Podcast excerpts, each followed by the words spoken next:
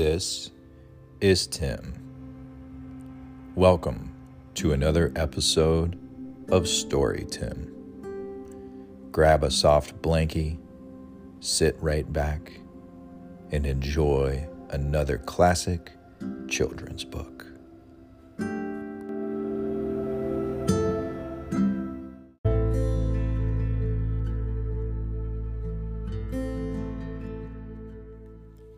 Sleep Train by Jonathan London, illustrated by Lauren Eldridge.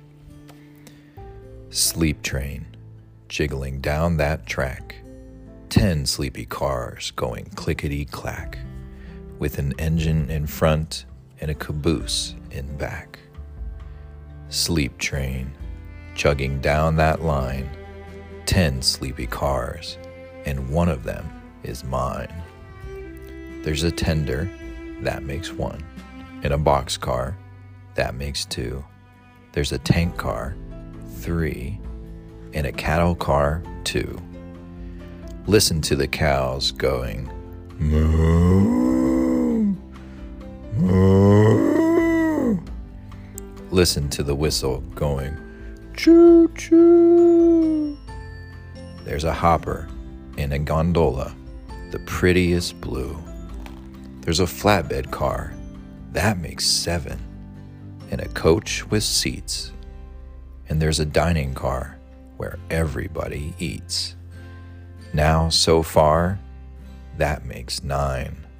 Nine sleepy cars rocking down that line. Sleep train jiggling down that track.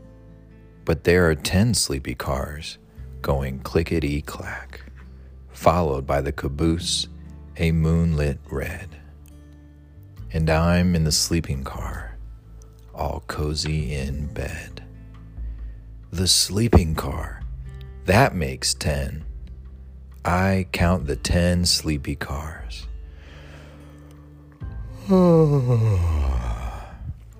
again and again.